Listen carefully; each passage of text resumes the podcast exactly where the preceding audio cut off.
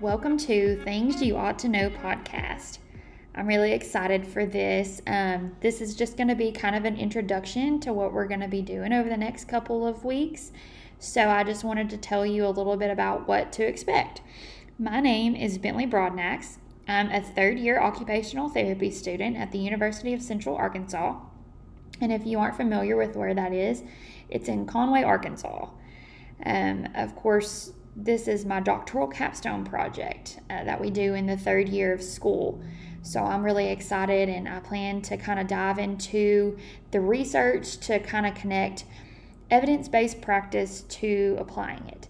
And I'll talk a little bit more about that in a bit. But of course, I planned this when there wasn't a pandemic going on. And it kind of turned things upside down as it has for a lot of us, I know. So, of course, I want to address now how OT has changed during all this so that we can all learn uh, in the moment and kind of experience different ways of doing things with others. So that's something to be mindful of and to look out for as as we go through this process. I'm definitely going to be addressing that. So of course, some podcasts they can be fun, they can be informative, they can be all kinds of different things. I've been doing a lot of listening to podcasts in preparation for this, just kind of getting a feel for it. And I just wanted to let you know I want this to be informative, of course. I want us all to learn from it. But I also don't want to bore you to sleep as we talk about research. Just that word can kind of put us in into a drowsy state, I feel like sometimes. So I want it to be personable and fun and applicable, but most importantly, informative. So that's kind of the feel that I plan to go for for this podcast. And I hope that it turns out that way. So we'll just have to see. So, with this being my capstone project, of course, we had to do our planning process, which included an in depth literature review that I won't get into and bore you to sleep, all the details, but I do want to bring up a few things. There is such a need to connect the evidence with the application. And now it's a bigger push than ever that our interventions become evidence based as an occupational therapist to be, I of course want to see results and I want to make sure that what I'm doing is driven by evidence and that I know that it's going to be beneficial for my client. And we need that for a majority of reasons, of course. So, to get into the literature review a little bit, try to stay with me here and don't snooze off just yet. But there was a huge um, need for applicable research. I don't know if y'all have ever read anything and you come to the end and you're like, wait, now how do I, you know, whatever the results may be, how do I make that applicable to my area of expertise, my practice? And sometimes that's really hard. And I found in multiple articles that sometimes there's a lack of relevance. I found that specifically in Sudsawad 2005 article. And even Hinojosa in 2013 said that a lot of the results can be inconclusive or hard to interpret. So we don't want that. We want it to be easy for our practitioners to apply the research. So while we're not actually conducting research through this podcast, we are trying to mend the gap between you know reading it and actually applying it. So what I'm going to be doing is talking to experts in the field. I'm going to be the one diving into the research, looking at it and saying, "Hey, you know, I this isn't my area of expertise. I have fieldwork experience, of course, but I haven't been out in the field yet. So I'm going to be looking at these individuals that are considered experts around here in the community and say, you know, how can we apply this? What is your experience with this? And what do you think about it? Have you found it beneficial? So we're going to be trying to mend that gap, definitely. Also, I found that, you know, for us to find evidence based practice, convenience is huge. We are a very convenience driven society, and I, of course, I'm the same way. You know, you're on your way home. Are you going to drive across town to get the food that you want? Or are you going to go right, you know, what's nearest to you? I think most of us would say that we're going to go with what's most convenient. That's just the way that our society is these days. And excuse me if I butcher these names, but Corcoran in 2006 found this in their research as well that convenience is huge, the time restrictions are there. And so, podcast is an easy way to kind of connect these dots. You're driving to work, you throw on a podcast, you don't have to do look it up and do the research yourself. Um, we're trying to move to a more convenient model of acquiring information that is actually useful and beneficial to us. So, what's the solution, you say? And I kind of just hit on this a little bit to give you an idea of what might be a decent solution. So, Lin Murphy and Robinson in 2010, they proposed a solution to be clinicians embracing evidence based practice by having it readily available. So, having it easy for us to find, and I'm going to provide articles that I find that y'all can kind of keep in your own little resource notebook or just have um, close at hand to refer to. So, I'm going to provide those when we discuss them in the future so that you can have them readily available. In addition, they said that it needs to be relevant. So I'm hoping that we're going to discuss a lot of different things that are relevant to different practitioners out there. Um, you OTs and OTAs that are listening, I'm going to try really hard. Um, I can't change the research that's out there, but I can try my best to make sure that we figure out how to mend the gap and make it relevant to you, your practice setting, and all of that. So, we're going to discuss very many different uh, practice settings and, and things to make sure this is relevant for you guys. And of course, they also found that it needs to be concisely summarized. So, nobody gets excited, or I don't think anybody does, when you're handed a 50 page you know research study that's like hey read through this it's great you know it's it's full of information that's that's going to be beneficial to you i would much rather you know read over the summary and know okay this is concise. This is going to be easy for me to refer back to where i don't have to flip through 50 different pages. Um, not that that's a bad thing to be thorough I'm definitely not knocking that but we need to be able to refer back to it and make our own references that are concise and summarized so that it's easy and that kind of ties back into readily available.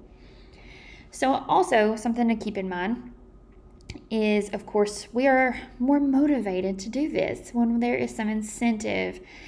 We are all like this. We're all human. We're all busy and have things going on. So, we want to make sure that we're getting the most out of what we're doing. So we're more motivated to dive into the research when there's continuing education units that we are required to get to keep our license. Well, your license. I'm not there yet, but I am relating as best as I can. And contact hours. So I did want to add that um, for listening to this podcast, we are going to provide some contact hours. So if you complete a questionnaire, and I'm about to get into where you can find all of that information, there will be a certificate of completion that you can earn when you, of course, answer the questions correctly. It will be brief, it won't be a, a test of your knowledge, it won't be, you know, pages of questions. It will be concise, something to say that you have listened and you have uh, comprehended the information and you know you've earned this certificate. And depending on your state you know in the practice act you may be able to use the certificate for your continuing education hours towards your license renewal. So i hope that that's going to help us be motivated and once again help us stay awake hopefully during all of this research we're going to be talking about. So jumping back to where to find the questionnaire we are going to be creating, and excuse me, I keep saying we because this is my project, of course, but I have two wonderful expert mentors that are helping me through all of this. Mr. Jeremy Furness, that uh, works for AOTA.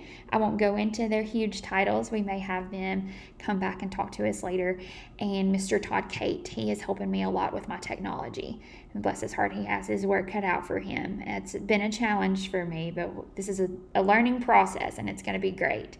So that's the we that I keep referring to.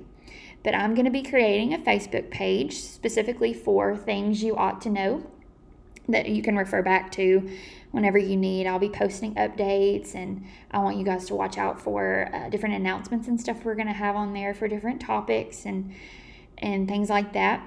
But after I issue a podcast, I'm going to provide the link to the questionnaire. And of course, you know, you can provide your email at the end, and that's how we're going to be issuing certificate of completions. So, that's something to watch for. So, watch for the Facebook page, watch for updates there, and watch for those surveys after you listen. You want to make sure you can get your certificates and when you earn them. So, like I said, I will be the one that's doing the researching and trying to relate the research to real settings through talking to these experts out in the field. So, I hope that to make this interesting, applicable, I'm very excited and I hope that it's everything that I have planned for it to be. Um, and I want to tell you a little bit more about myself as well. So, my field work experiences, I had great experiences and, you know, all of them. So, as a doctoral student, for those of you who who aren't really aware of, of the changes that have been made, my program, we did, um, of course, two level ones still, and they were each two weeks. And of course, the level twos are still 12 weeks. Um, so, my first level one experience was in an inpatient rehab center and that was great to see. It was kind of more focused on assessments. So I wouldn't say I became a FIM expert, but I definitely learned a lot about the FIM. And for the second one, I was at acute, I was in acute care where we focused more on interventions. And so that was very interesting to see those two weeks trying to do intervention planning in acute care where it's, you know, more fast paced. So those are my two levels, level ones. And then for my level two, my first one, I was at a children's hospital where I um, got to see a lot of different areas. I got to see the NICU, I got to see a little bit of ICU, I got to see acute care, inpatient rehab. Um, and I even got to work alongside a certified lactation specialist for a little bit and just see that very specialized area of practice. And for my second level two, I was doing hand therapy. And I'm just afraid to mention the names of where I'm at because I haven't consulted them in mentioning them in this podcast. And I have wonderful things, only wonderful things to say about all of them. But anyway, they were they were great experiences, and so that's kind of where my brief experience lies at this point in my education. Just to give you a little background on myself, so I'm really excited to talk to different practitioners that are in different areas that you know help further my knowledge as well. And that's kind of why I chose this. a lot, or many of my peers, my classmates, kind of had narrowed down their interests, and I had such great experiences in all of my field work and I really have a lot of different areas of interest. So it was hard for me to narrow that down when trying to decide a capstone project. So here I am. I'm here trying to talk to everybody and learn a little bit about a lot. So that's why I chose this, and I'm hoping to get as much out of it as y'all are. So currently, I am scheduling interviews with these these experts out in the field. And of course, this looks a little different. I was hoping to go observe and, and talk a little bit about my own observations and, excuse me, not just observe, but, you know, conduct case studies and, and look at this best practice. And that way I can call back on these observations and these case studies that I had conducted and, and be able to provide kind of a richer experience for me and for y'all as I interview these individuals. But like I said, changes came due to the pandemic. And so I will be interviewing these specialists and just seeing kind of what they're doing now and what they were doing before, and we'll compare it and maybe even still conduct a few case studies alongside them, just depending on on uh, their expertise, their recommendations for me. So things to watch for. These interviews are going to be based on AOTA's um, critically acclaimed topics critically appraised topics, excuse me. So we call them CATs. So these CATs are um, easily available on AOTA's website. You can go check out all the options. I won't read them off to you, but I am making my um, interviews based on these areas. So that's kind of the emphasis are these large areas, these large topics and kind of diving deeper into the assessments, intervention, interventions, the whole process within these topics. So things to watch for early intervention. We're looking, you know, might be diving into some feeding, some sensory integration. Uh, have a wonderful expert in autism that is planning to speak to me. So I'm very excited about that also. And of course, there are many other areas that I've been in contact with multiple people and just allowing a lot of flexibility. Everybody's schedule has changed drastically from what we thought it would be like. So we are working diligently trying to schedule those interviews at a time that's convenient for them. Um, I have high hopes. I think it's going to be great. I may even bring in some of my classmates that whose capstone projects relate to these topic areas. So, that's the excitement that we have planned out. So, feel free to watch that Facebook page for more details, updates, questions, and the schedule of the upcoming podcast. So I look forward to this experience alongside with y'all. Feel free to share any kind of information, comment on the post that's on the Facebook page. This can be as enriching as collaborating with other therapists through this page. You know, use it how you want it, but I just want it to be helpful and hopefully begin the process of mending the gap between applying research and just having it.